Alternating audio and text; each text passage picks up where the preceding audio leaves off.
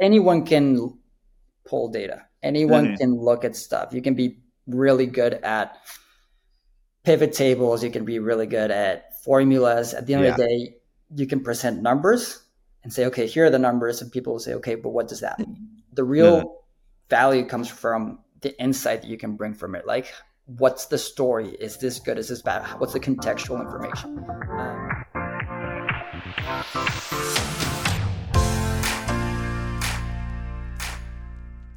Welcome, everyone, to the Tech Guide Podcast, where we give actionable advice to those wanting to break into tech or are looking for their next gig. We have Fran Gonzalez-Cos, analytics manager at Bleacher Report, on the podcast today. Fran, super excited to have you on. This is going to be so, so awesome. Thank you for being here. So excited, Ryan. Thank you for inviting me. Can't wait to hone in and talk a lot about me and the tech life. So thanks for the invite. Yes, we're excited to have you. I've been a huge fan of Bleacher Report since like 2015, 2016, and like the content you guys put out is awesome. So I'm really excited to speak with someone from Bleacher Report. And because this is going to be a conversation all about like sports and analytics, we got to start with sports.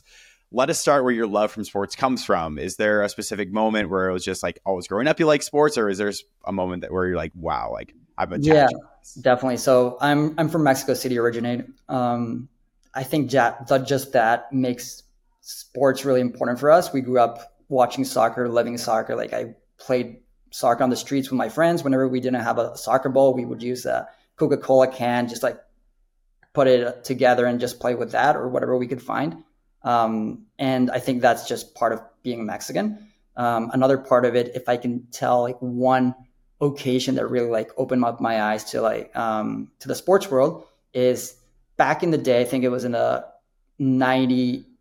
98 or so, we were playing the um, against Brazil in in a final Mexico Brazil that you would never expect for that to happen, and we actually beat them. And I was probably like six years or something like that. Uh, but I just remember that moment so vividly because we went up, then they turned it around, and then we actually beat them, and it was just like this massive celebration. So probably like that's when soccer for me became so big, and since then it's just been a roller coaster of learning new sports, playing new sports, um, working on it. So for me, it's like my biggest passion. What's so funny is about like young memories is like you always like just remember something from like when you're like five or six and like you feel like it just shapes you. I feel like for you, like that would be a specific moment where it just shapes your love for a sport. I'm also a big fan of tennis. I played tennis yeah. a lot when I was a, a kid, um, competed in a few tournaments back home.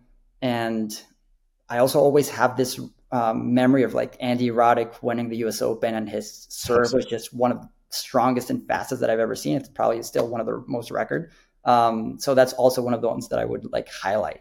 Now yeah. that you're in the United States, have you pick up have you picked up pickleball then? I feel like there's a great synergy from going from tennis right into pickleball. I actually haven't. A lot of people have told me about pickleball, and obviously it's everywhere. Um, but I haven't tried it just yet. Maybe I'm a little hesitant because I don't think it's like tennis.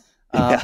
But maybe I'll go and I'll dominate. I don't know. I, I have to try it. Um, I, I'll tell you in the next time you invite me over. Yes, absolutely. I want to speak from experience. I play pickleball, mm-hmm. and people that have transitioned from tennis to pickleball are super good. So Ooh. there's a lot of untapped potential there for you to just walk on that court and actually dominate right away. Oh, okay. I'm gonna. I'm gonna start throwing some bets down too.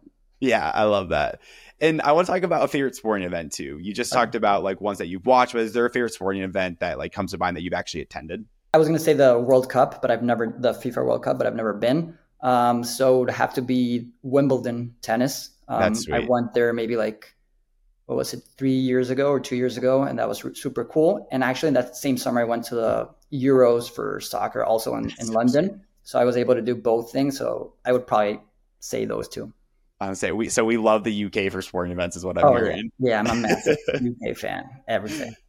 Yeah. I love that.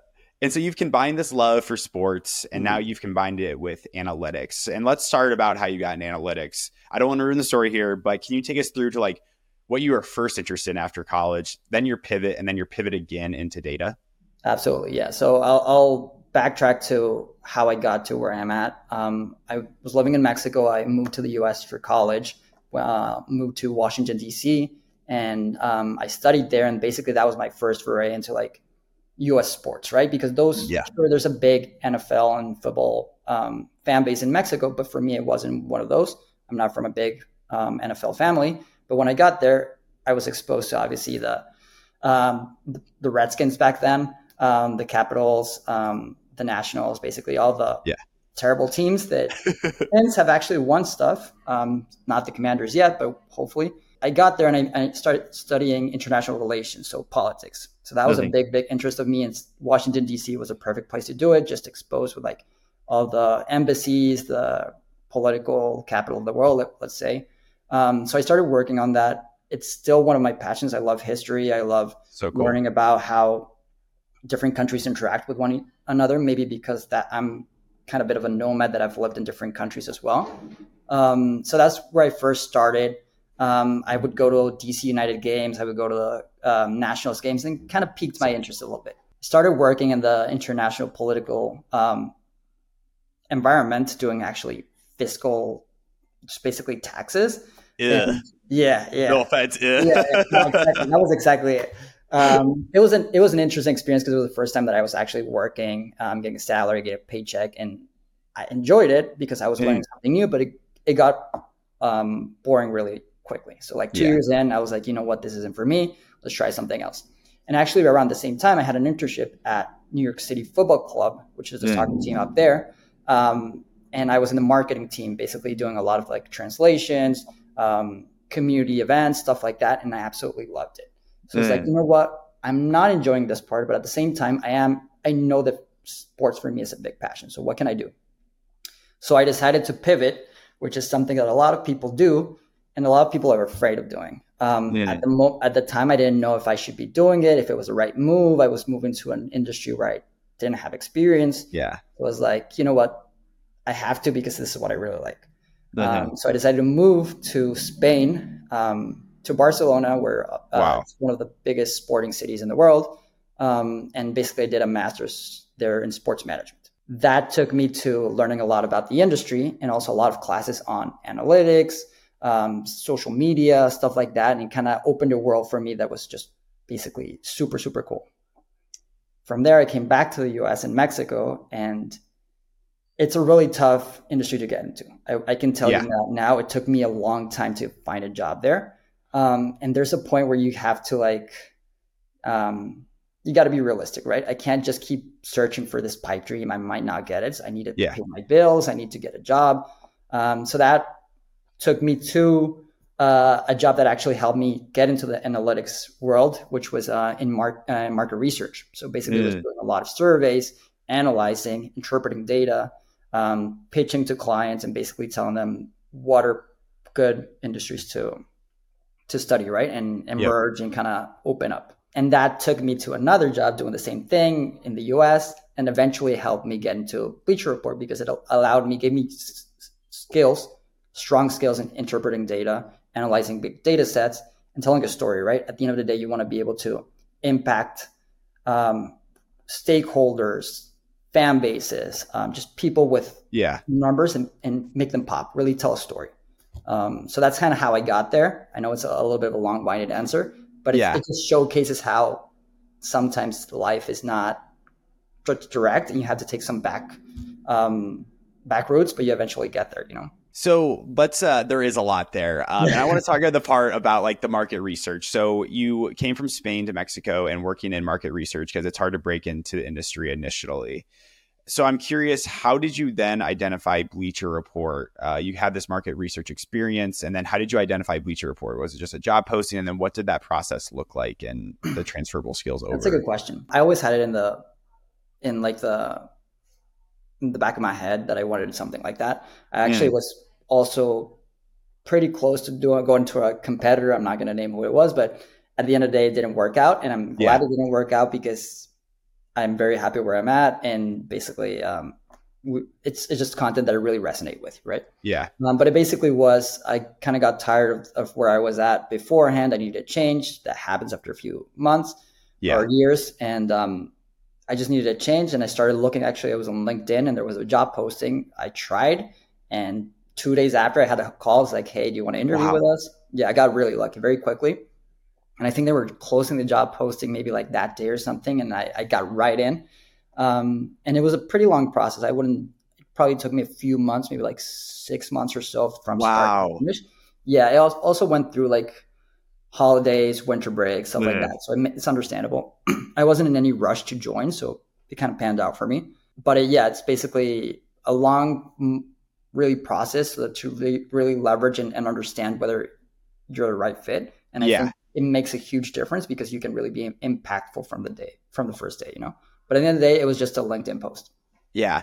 Well, what's super interesting about I feel like this LinkedIn post in particular, you have one pillar of Bleacher Report, Mhm. you have one pillar of sports, you have another pillar of like analytics. You combine all of those, you're going to get a lot of applications. I Oh. imagine this thing had over 500 almost. I don't even want to ask.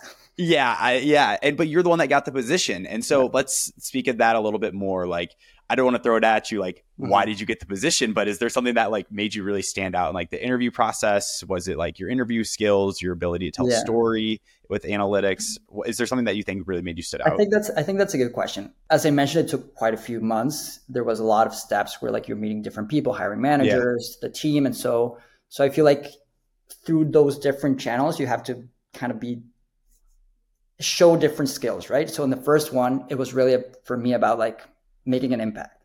I Yeah. knew I was coming into like a sporting environment, so like my background on Google Chat and the video was basically a a stadium. It was the Old Trafford Stadium for Manchester United, which is my team. Um, I had it there, and so like the first reaction that I got from the hiring manager was like, "Oh, so you're a football fan or a soccer Yeah. fan? You like Manchester United?" So that kicked off right there, right? That's so like really I good. had something to talk about, um, made me different, and he's also a big fan of sports and and Premier League football, so like, it was it was it was just perfect, right? So that would be one one thing that I like. I'm very proud, and I, I get I I calculated and did it, and it worked out. But also try to be as casual as myself as possible. Sometimes when you start being just very too much into your head, um, when you need something or you, you kind of can come up desperate, you might not Yeah. be the person that they're looking for. So I would always like suggest people to be themselves, talk about what they know. If they don't know an answer, you know what? Honestly, I'm not sure, but I can check, Yeah. which also shows that you're willing to get the work done.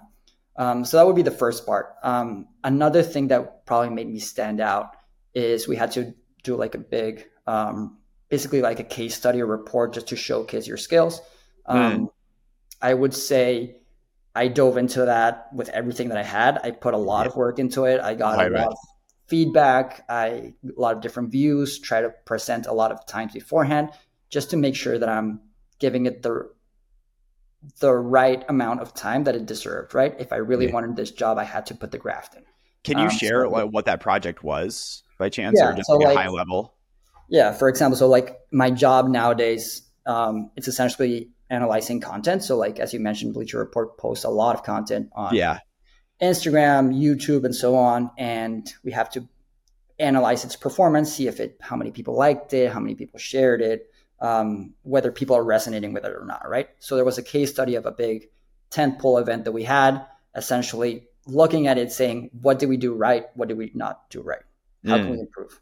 So it's you go into a lot of different metrics. You look at viewership, you look at um, engagements, that's so cool. um, stuff like that. That that I, for me, it's very easy to like. I'm a very social Instagram person, yeah, so yeah. it's something that I knew. Um, so it was easy for me to grab those numbers and basically talk to them about it because I'm passionate about it. So yeah, it was like just basically looking at different ways which you can tell the story of this didn't necessarily do well or bad, but how Yeah. can we make it better? Whether it performed great or it performed terribly. So like distilling those things, looking yeah. at it qualitatively, quantitatively. Um, that those were the things that I had to do. a lot of this is like data and storytelling. And I know that's something you're Mhm. super passionate about. And so let's just say you grab like all this data, like you aggregated all this data, you cleaned it all up. What are some of the most effective ways you've used to actually like then present this data to stakeholders? Yeah, 100%. I think that's the hardest part of the job. Um, Yeah. because anyone can pull data, anyone Mhm. can look at stuff. You can be really good at pivot tables, you can be really good at formulas. At the end of the day, you can present numbers and say, okay, here are the numbers. And people will say, okay, but what does that mean? The real Mhm. value comes from the insight that you can bring from it. Like, what's the story? Is this good? Is this bad? What's the contextual information? Um, and for me, the way in which I try to look at it is from um, always try to look at something that for me looked good on let's let's say we're talking about one content piece on yeah yeah. Facebook. What did i like about this? Okay you know what? I love the color scheme. Yeah.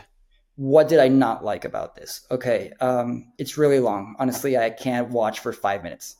Okay.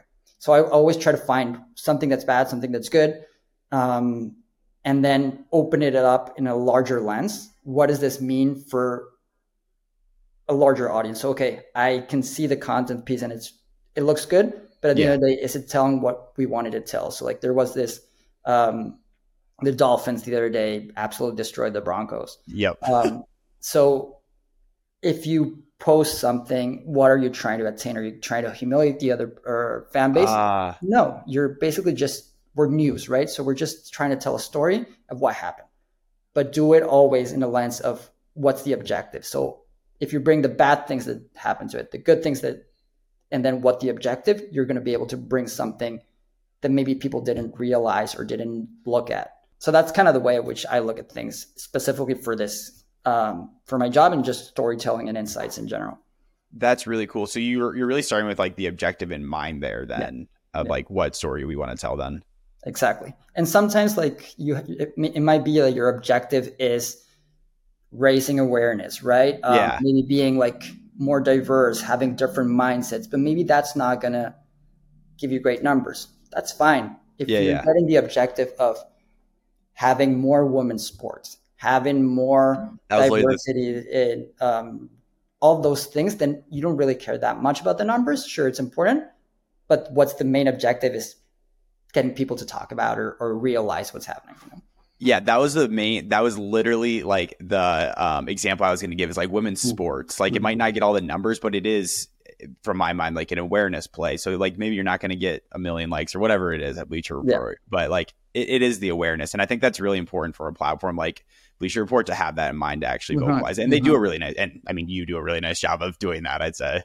Yeah, um, I think it's a long term play, and you have to always kind of keep your eye on the ball. Um, but I and slowly, right? It's maybe we'll, one day we'll post something it didn't do well, but maybe the next day it'll do a little bit better, and then yeah. in two years' time, and you can see in women's sports now, like the WNBA playoffs that was just this past week, they were the biggest numbers in viewership in like 30 years, something like that. Yeah, absolutely massive. So how do we get there, right? Um, so always having that objective and that long-term place and lens is super important. Yeah, and I feel like you're really seeing the impact of women's sports now, uh, just like with the Nebraska volleyball team example. Yeah. Like they oh, sold yeah. out like the football stadium. Like this is a football stadium they sold out for a volleyball yeah. match, which I think is so cool. So you really are seeing the impact of women's sports across like so many 100%. different uh, all all sports. Really, it's really cool to see. Yeah, that's awesome that you referenced that. I love that um, that piece of news and the, just that it's happening. You know.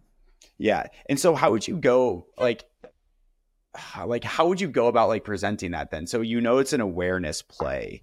Mm-hmm. Like you know like we want to bring awareness to it. How does that like shape the content then that you then post? Like like does it shape like the copywriting, like the images and all that stuff in itself? Yeah, so that's definitely like that's less of my job and it's more of like the programming team and the strategy okay. teams that have um yeah, basically that those objectives very clear in their heads, and they kind of have to look at things like copy, things yeah. like formatting, presenting. Those things are super important, and then they can work with me and my team to leverage like certain typical like I can analyze types of content, types yeah. of captions, types of format, just like in a larger like in a larger scheme of things, and say, you know what, usually they perform the best when it's this way if you format it that way and then okay they'll take those learnings and they'll apply it to this strategy right? Um, they won't see the same numbers possibly possibly yeah. they will um, but basically that's how we would interact together.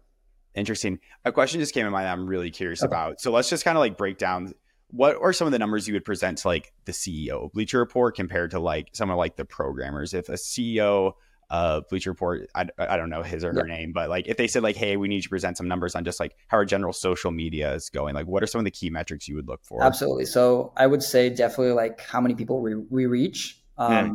How do we compare to other main competitors, right? Because um, you have they obviously know the big numbers, the budgets, the revenue, stuff like that. So you yeah. want to be able to give them a big shiny number that they can go and and use for growth strategy and stuff like that. You don't need to get too honed into the details of one particular post or run. Yeah. Um, so you always got to make it clear, very um, simple, I would say. Yeah. Because um, those are the things that they're gonna. They also pretty busy people, so you need to make sure that it's very concise and very impactful. With you have five seconds for them. What do they need to know? What's the most important part, right? Um, so I would definitely talk about reach. I would talk about engagements, which is a big metric for us. Like yeah. How many people actually engage with their content, um, and then just be as concise as possible. Whenever we're talking about programmers, you can get a lot more gritty nitty because they're very in there every single day. So you can talk about um, length of videos. You can be talking about um, how many likes versus how many shares. Interesting. to those audiences. Um, so stuff like that. Yeah, that's really cool. Is there a post that comes to mind of like the past like year that had like a crazy amount of engagement? Oh yeah. So um, at the end of the NBA playoffs, um, basically the Milwaukee Bucks got eliminated, right? Yep. Um, and they were asking Giannis, their star player, basically like, would you say this is a failure to your oh because you got eliminated? And so he responded very well, very very well. He talked about like why would it be failure for them to get to that point? and then do you all every single day make let's say a lot of money? Do you every single day meet every single of your goals? Do you win mm-hmm. the world cup every single no. So that doesn't mean you're a failure. You just mean like you're working towards it and you got to a really important part. So we was talking about those types of things and we posted it in our crosser channels and it blew up because it's something that people can resonate with yep. whether you're an nba fan or not. And i think that's at the end of the day the important part um, getting those stories across. And that's also a really good way of growing your audience. I know the exact clip you're talking yeah. about, and if anyone's listening, definitely go check it out. Because that is like I saw that so many times, but you never get sick of it. It's like something you get chills about just like watching, and Absolutely. that's what I think is like so amazing about sports is like just like those like little clips and like story you can really share in sports. And that's why i think people just connect with sports so well is because it is a great story in itself um, and the production's amazing the media is amazing. There's so much to love about sports and that is one reason why is the stories you can share i agree it connects people like at the end of the day like i'm from mexico city you're from um, you said ohio or iowa Iowa, Iowa, Iowa, Iowa, Ohio, same thing. Tomato, tomato. um, so like we're two people that are from different places, and at the end of the day, we're here resonating, relating on sports and analytics. So like it has that power to draw audiences in. I think that's super cool. Yeah, and I do want to talk about your international background as well, and like bringing it to America and just like American sports in general. What has been like, I don't know, like the biggest surprise, or what has been like the biggest thing in American sports that has like surprised you? I would say show business. Like they, yeah. the, the American sports industry is just knows how to put a show. Seriously. Like they bring up all the stops. They think about everything. So they're thinking about cheerleaders. They're thinking about um, you're coming out with all like the fireworks. You're coming out with what's the experience for the ads, like the halftime show, like yeah, all yeah. those things across the world aren't that important. You just go, you go to the game. Maybe you have like wow. Like I, I always find it funny that I go to Mexico and I watch a soccer game, and the halftime show is basically this guy um, trying to jump through a hoop or like trying to score a goal, and that's it. Sure, that happens a lot too in, in American sports, but there's just so much more grandeur and explosiveness about things that I just a lot of different industries around the world and sports industry in the world are looking at and trying to replicate. That is super interesting. And you are right. Like the just the production and like the showbiz that goes on in American sports is crazy. Like I went to uh, an Atlanta Falcons Panthers mm-hmm. game week one this year at Mercedes Benz. Just like before the game, there's like so much like tailgating going on mm-hmm. during the game. They're, they're like raising flags. The mascot, uh, I don't know the Falcons mascot name, but he literally ziplines from like the top of oh, the, yeah. uh, the stadium, like uh, backwards or like with his feet hanging. It was literally insane. It's just the thought that goes into it to make it like truly an event is like so special. That's what makes sports so fun as well. Yeah, we posted that on Bleacher Report, so you can see that there too. Um, but yeah, like you just said, Mercedes-Benz Stadium is so cool. It's like an amazing stadium that they thought about it when they were building it. They were like, okay, can we have concerts here? Can we have um, a baseball game if we need it? If we can yeah. change it and then have like a tennis, sure, why not? Like they're thinking about the business of it, and that's something that perhaps around the world wasn't, and now it's starting to happen. You now see the NFL going to London, going to mm. Frankfurt. Mm. Um, the NBA is doing the same. They're going to Mexico. Like they're bringing it around the world to make it a business, and I think yeah. that's where other people around the world can really like learn from it and are starting to, but it's taking them a little bit longer than what the U.S. really pioneered. Yeah, and I do think so. The big debate right now in uh, the NFL, of course, is turf fields. Is p- players hate turf fields, yeah. but from a straight business perspective, it makes so much sense. Just the maintenance and two, how easy it is to host like a concert on there and have the oh, turf yeah. be totally fine. So it's there's always like pros and cons with how businessy like sports can be, but mm-hmm. at the end of the day, these are like like these could be Fortune 500 companies. Yeah, like they, the owners and everything are thinking about the numbers, the analytics of it, right? Like they're thinking, how can I make more money? Okay, let's do. That is, is he going to get injured? Eh, how much am I going to lose from that injury? How much am yeah. I going to win from getting all these concerts? Okay, seriously. So it's tough. And I think a really big opportunity for the NFL, as you just talked about, is like uh, like they're expanding into London, Frankfurt. Mm-hmm. Uh, I think they had a game in Mexico City last year, the 49ers yeah. Chiefs or 49ers uh, Raiders. And they might, I, am assuming they do again this year. Um, but I think that's the biggest opportunity for the NFL right now is to expand globally because the NF- NBA did it with like Jordan and uh, mm-hmm. Stern and whatnot. But I think that's the NFL has a has a long ways to go on that, but there's a lot of potential there. There's a good story there that um, a few years ago the NFL came to Mexico City and they they were playing at the Estadio Azteca, which is this massive coliseum, and there were terrible rains because in the summer it just rains horribly in Mexico. Yeah. Um, and it destroyed the pitch. The pitch was absolutely horrible because it, it was grass, it wasn't turf. Yeah. Um, and the NFL came to town and was like, you know what, we're not playing here because everyone's mm. going to get injured. This is terrible. Like, so also they bring all these regulations. They start bringing different ideas that at the end of the day helps improve um, wherever they're going because now there's certain regulations that the yeah if, if we want to host the NFL and come to Mexico wherever which is a huge massive business idea um, well we need to improve in that aspect and so it's pushing quality control and stuff like that around the world higher so I think it's a good idea good thing yeah, that's actually a really interesting point. I never thought about that. I'm sure the NFL then their regulations are like actually oh, insane, yeah. especially yeah. if where you go, no matter where they go. Like I said, these are players that are getting paid 15 million 20 million dollars a year. Like they want to have them be at the highest quality and the, mo- the most safe ways. Absolutely. And i am curious um, we are winding down in time here but i want to talk about like how your experience internationally has also shaped like your success in your career. Like is there a part of you what part of you contributes like your success um, to like living internationally and having those experiences? I would say definitely like the most important part is different perspectives um, mm. Obviously, traveling and living in a different places in the world, um, meeting new people, you get different ideas, different opinions, different ways of think, looking at stuff. And at the end of the day, like helps shape you into a more well-rounded person with like more open to different ideas. And I think that could be impacted whenever you're presenting to someone because you're more open to what they might be not thinking about at the same time what they might. It also helps you work with teams better because you're more empathetic or maybe you, are more open to their personal ideas. Um, I also think when you travel um, to other parts, you're usually no one. Yeah. Um, so you have to like really put the work in to stand out. You don't have connections, which usually at the end of the day, like connections are a great way of like getting ahead in life.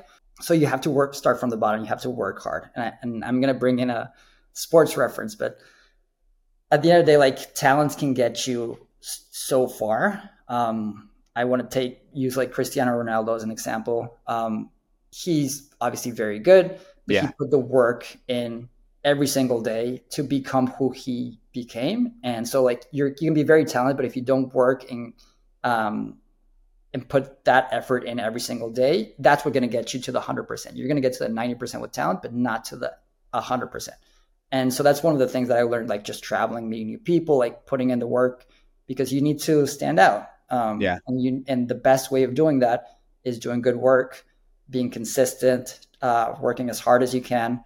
Um, so yeah, I would definitely say those two things are ways that have shaped me from traveling um, and just being in different places. And I would recommend it to anyone if you can go and travel and try different experiences, try things that you like that you don't. Mm-hmm. Um, for my life, I did a lot of jobs that maybe I wasn't that passionate enough. Yeah. But if you don't try, you don't know, right?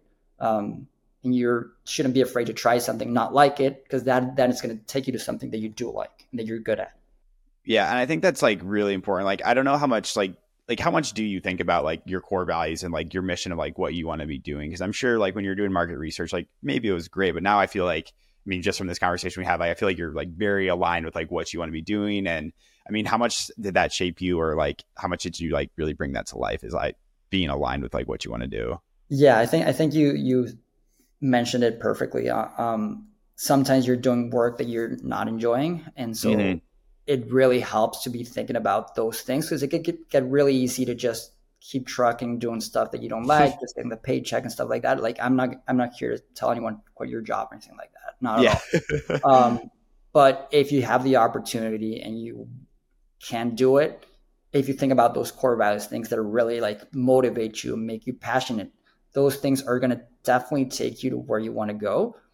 Even if the the route is longer than what you expected, you're going to get there because you're passionate and you're good at what you're passionate because it'll be effortless.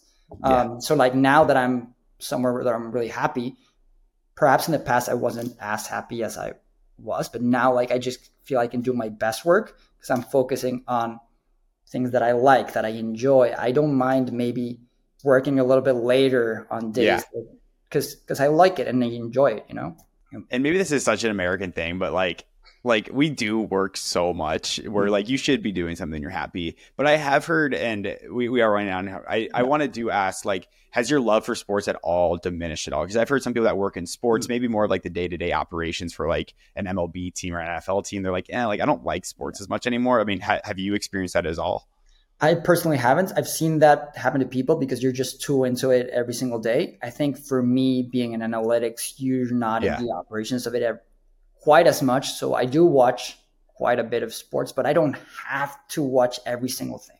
So that gives me that flexibility where I can still enjoy, I can still go watch a game, but it does impact the way at which I look at social media. Yeah. Um, which that's it happens. So now, now I can't be on a, just scrolling my feed and saying, "Oh, this is cool." Like I'm going to be thinking, "Oh, this is terribly done. They could have done this. They could have done yep, that." Yep, yep, yep. that's how I'm impacted, but less so as to like sports in per se, you know? Yeah, yeah. And I feel like uh, you're in analytics. I'm in a marketing role. Like, yeah, every time you just see something, you're like, oh, maybe I would have done that a little bit different. Or you like kind yeah. of put a note in the back of your head, like, oh, I should do that. Uh, but last question for you. We typically end with uh, like traits that you think anyone should have, but you already alluded to that. So mm-hmm. let's end with a little fun one here. Someone that hangs up, they're done listening to this podcast. Which players' highlights should they go watch first? Players' highlights. Uh, what sport? Any sport your favorite highlights of any player? That's a great question. Um, you can always go with if, if I'm, I'm gonna go with NBA right now, like just because the Damian Lillard news just mm. came through uh, two days ago. Um, you gotta like you're gonna enjoy just watching him play. He's just so good. Um, Ja Morant is always good. Yeah, NBA highlights like those dunks are just gonna keep happening. Um, if you look at NFL, um, I mean, Brady is just Patrick Mahomes just had some yeah. amazing throws in the history. Um, and then in soccer, just fi- finishing with that, I'm going to go back to Cristiano Ronaldo, Manchester United 08 07 season. Like he was just destroying uh, the Premier League. He's not there anymore, but just watching those things was so good. Ah, I love that. Well, everyone, you can now end this podcast and go do those highlights. But before you do that, Fran, thank you so much for joining us today. Great episode. And thank you for all the insights you shared with us. Absolutely, Ryan. Thank you so much for inviting me. I'm happy to talk to anyone else, whoever wants to reach out.